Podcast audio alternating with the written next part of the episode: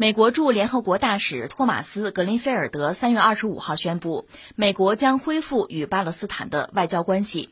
格林菲尔德二十五号在联合国安理会表示，自今年一月，美国的外交接触一直遵循一个前提，即在双方积极协商的基础上实现和平的可持续发展。为此，美国政府将采取措施重启上届政府中断的外交沟通渠道。美国将重启与巴勒斯坦的外交关系。他同时宣布，美国将向巴勒斯坦的约旦河西岸和加沙提供一千五百万美元的人道主义援助。二零一八年，特朗普政府下令关闭巴勒斯坦解放组织在华盛顿的代表处。二零一九年，搬迁驻以色列大使馆。去年一月。特朗普政府提出中东和平新计划，这一计划承认耶路撒冷为以色列不可分割的首都。巴勒斯坦国未来将在东耶路撒冷部分地区建立首都。巴勒斯坦方面明确拒绝中东和平新计划全部内容。去年二月宣布断绝与以色列和美国的一切关系。这是说美国将要啊，将要和巴勒斯坦恢复外交关系。我把这事儿放在这儿，先扯句别的啊。呃，也是在中东吧，在阿拉伯海的一条以色列的集装箱货船是遭到攻击啊，而且按照以色列安全部门的说法，说这船啊是伊朗用导弹袭击了这条商船，不过没有人员伤亡。船呢是从坦桑尼亚出发，目标是目的地是印度。之前在二月底也有一条以色列的商船说发生神秘爆炸，以色列说呢这是伊朗干的，伊朗否认了。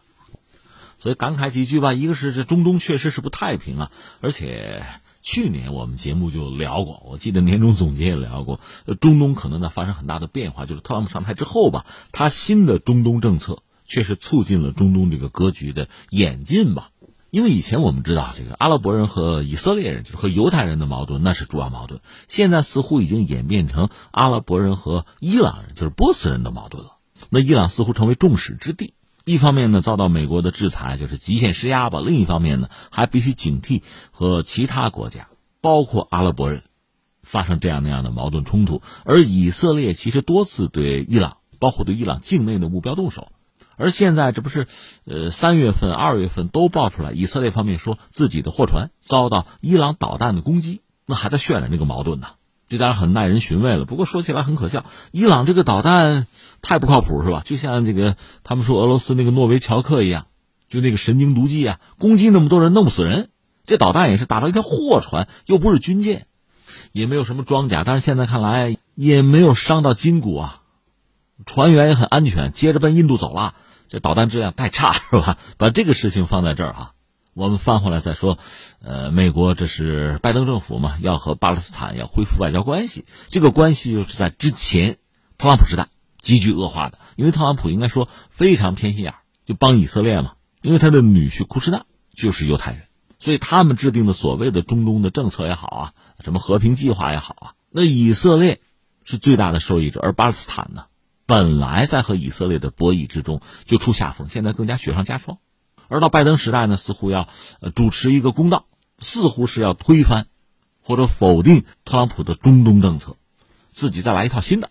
但是你别管哪一个总统上台搞一套中东政策，有几个角色是回避不了的。你比如说巴勒斯坦人，你美国和巴勒斯坦人到底什么关系？你要不要？呃，一个是尊重人家的权益，再就是承诺，甚至要帮助人家建国，再就是和以色列的关系，巴勒斯坦和以色列这个矛盾。就你怎么选边站？当然还有几个国家，比如说你怎么对伊朗，你怎么对沙特，甚至你怎么对土耳其等等等等。所以你美国的中东政策，别管谁主政白宫，就刚才我们讲的这些问题，你得回应啊，你得有答案啊，这才称其为中东的方案嘛。现在美国人说要和巴勒斯坦恢复外交关系，实话实说，从巴勒斯坦这个角度讲，他可能也很需要、很期待，因为他现在真的是形单影只啊。在国际事务啊、国际舞台上是极端的被边缘化，和以色列现在已经就力量上已经不成比例了，极端的被削弱呀，而且还有内部的争斗。所以，如果美国能够和他恢复外交关系的话，那总是好的。但问题在于恢复有没有前提条件，或者说恢复是恢复到什么程度、什么状况？我们这么讲啊，在特朗普时代已经做出了一系列有利于以色列的关于中东的安排。以色列是非常大的一个得益者，得益啊，溢出的溢啊，很多东西拿到手了，很多东西吞到肚子里去了。那我们现在请问拜登，你上台之后，你的中东政策先不论啊，就说你要和巴勒斯坦恢复外交关系。那么在特朗普时代，为以色列所做的那些事情，就以色列的所得，你要不要让他吐出来？你还是默认或者叫追认？如果是这样一个玩法，美国每换一次总统，以色列就往前进一步，那巴勒斯坦就损失一块儿，他有多大的地儿，有多少利益还损失得起啊？以地事情又抱薪救火，心不进火不灭吗？烧光了事儿吗？吃光拉倒啊！所以我们真的请问拜登，你要不要把在特朗普时代帮助以色列得到的利益吐出来？如果你吐出来了，那当然从巴勒斯坦这个角度来讲会感激啊，感恩戴德。但从以色列这儿来讲，你觉得可能吗？他能接受吗？在奥巴马时代，内塔尼亚胡就是以色列总理嘛，和奥巴马的关系就非常不好。说到底，他认为那时候美国没有帮助以色列获得更多的利益啊。没有维护好以色列的利益，你现在让他把到嘴的肉再吐出来，难度恐怕非常之大喽。呃，顺便说一句，以色列已经经历了四次大选了吧？据说阻隔嘛，一直不成功。内塔尼亚胡呢，在坎儿上，甚至也有传言说，可能以色列搞不好还要进行第五次大选。他政坛也不稳。但他确实是在中东美国很重要的一个盟友。另外，我们以前也分析过，很多犹太人吧，在美国确实有独特的地位，能够影响美国的经济乃至政治。美以走得相当之近，所以你只要在中东主持所谓的公正，这种公正就看你怎么理解了。总而言之，美国不可能放弃以色列，倒向巴勒斯坦的。那翻回来说，这个所谓的恢复外交关系，也不过就是个样子货吧。或者说面子和里子的话，只是一个面子，而巴勒斯坦恐怕还不得不承认现实，继续吞下苦果。而按照我们刚才最初的说法，如果中东现在的主要矛盾已经不是以色列和阿拉伯人的矛盾了，那么巴勒斯坦人的诉求也不会被美国人更加关注，而真正的目标恐怕还在伊朗。另外，土耳其和美国的关系其实也并不好，从美国那个角度讲，也许那是下一个需要修理的对象。这样算起来，巴勒斯坦问题，美国人还有多少心情、多少精力去认真处理呢？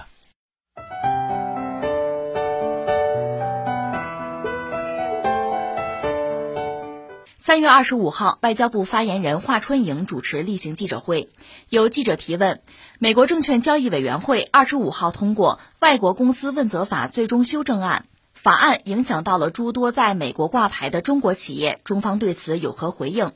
华春莹指出，美方此前颁布含有明显歧视中国企业条款的所谓“外国公司问责法”，完全是对中国在美上市企业的无理政治打压，严重扭曲美国自己一向标榜的市场经济基本准则，也剥夺了美国投资者和公众分享中国企业发展红利的机会，到头来只会损害美国资本市场的国际地位，损害美自身利益。记者提到的美方有关做法，是对中国企业打压的又一个具体行动，中方对此坚决反对。华春莹表示，我们敦促美方停止将证券管理政治化，停止针对中国企业的歧视性做法，为包括中国企业在内的各国企业在美上市提供公平、公正、非歧视的营商环境。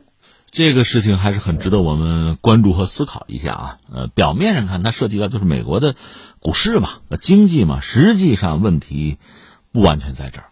就美国现在那叫《外国公司问责法案》那个修正案，现在已经通过。这个修正案通过吧，实际上大家普遍认为是针对中国企业的。针对中国企业，我觉得两个方面去理解啊。一方面，我们得说，有些中国企业在美国上市。这是企业发展到一定程度之后吧，自主做出的一个选择。同时呢，也可以让美国的投资者、让美国的公司分享中国企业发展的红利吧。咱这么说，说的比较官方啊。但是我们也知道，确实有一些中国企业存在问题，甚至有人说，这次这个外国公司问责法案本身吧，它指向性比较强，是和之前那个瑞幸咖啡吧财务造假事件和那事儿有关。所以我理解，从这个层面讲，哈。你要完善自己的管理和治理啊，完善自己的监管，出台相应的举措，这个无可厚非。但是，如果你只是针对中国的企业，这个事情就不合适了，因为中国企业有违规的，并不等于所有中国企业都违规，并不等于非中国的企业就不违规。在市场上应该是一视同仁，一把尺子。但它这里边就是最新这个法案规则啊比较多啊。你说何以见得它主要针对中国企业呢？何以见得又不是规范的，而是政治化的东西呢？它里面规定说，如果发行人不是美国公司，就需要提交如下材料。你看啊，一个是什么呢？需要提交外国政府在这个公司拥有的股份比例。第二个，需要披露这些政府实体是否在该公司控股。三，要披露董事会成员里中国共产党官员的姓名。第四是要确认发行人的公司章程是否有包含中国共产党的任何章程，包括该章程的文本。那么这个针对性就非常强了，所以这个外交部的发言人华春莹，他在回应这个外国公司问责法案的时候，就谈到他确实是对中国在美上市的企业的无理政治打压，严重扭曲美国自己一向标榜的市场经济基本准则，那也就剥夺了美国投资者，包括机构吧，美国公众啊，分享中国企业发展红利的机会。而且，按照华春莹的说法，中国方面确实一直和美国相关的监管机构在争取、就寻求这种合作和沟通吧，提出过解决方案，但是没有得到对方的全面积极的回应。那我们能说的什么呢？一个，目前截止到二零二零年的十一月底吧，就中国概念股吧，中概股二百一十七家，在纳斯达克、在纽约证交所和美国证券交易所。进行交易，总市值呢是二点二万亿，这是美元了。那事态发展到这一步，人家这个修正案也算是通过了哈，落地了。那下面对于很多相关企业来讲，那无外乎两个选择：一个选择你要留在美国的股市，那也没有办法，你就要遵守人家的规则吧。这取决于你对美国股市、美国这个系统吧你自己的判断。那就是说，你的公司发展到如今那个地步，是不是一定要在美国的股市上上市？会有多大的风险？这个你需要自己去评估了。再一个办法就是撤出来嘛，比如到港股。当然，全球范围内，呃，相应的比较理想的证券交易的这个场所也不是没有。你比如英国或者日本，甚至德国。当然，我们要承认，美国这个股市相对规模是比较大了，影响力比较大，这市场啊规模大，融资效果相对要好。可问题在于，融资效果虽好，是否与你有关？如果它的针对性如此之强，打压的态度啊迹象如此之明显，那你还有什么好说？所以我们看到未来呢，中美之间在经贸领域吧，这格局也在发生潜移默化的改变啊。之前我们讲中美之间的贸易是压舱石等等哈，但是从特朗普开始搞贸易战、搞脱钩之后，现在拜登呢虽然名义上讲对特朗普的政策会有一定的调整啊，拨乱反正，实际上我们看到的可以用换汤不换药。甚至在某些领域变本加厉，你可以这样来判断。所以你看，一个对我们自己的企业来讲，坦率讲，不管是在国内还是在国外，不管是在哪一个国家，的股市上遵守规则，这是必须的，这没什么好说。但另一方面呢，如拜登所说，中美的竞争将是非常激烈的，而且他说在他的任内，眼皮底下那不能接受中国超过美国。那我理解呢，就如同在学校在课堂上啊，大家都是比拼学习。我通过我的努力，我超越了班里成绩比较好的人，这是我的本事，是我的成绩，也鞭策你继续进步。但如果说哈，你担心自己的成绩被我超越，你就使绊子，把我课本偷走了，捣乱不让我参加考试，这个怎么能说叫遵守规则呢？这个怎么能说叫公平竞争呢？所以相信未来在这个领域双方的博弈也会非常激烈，这是真的。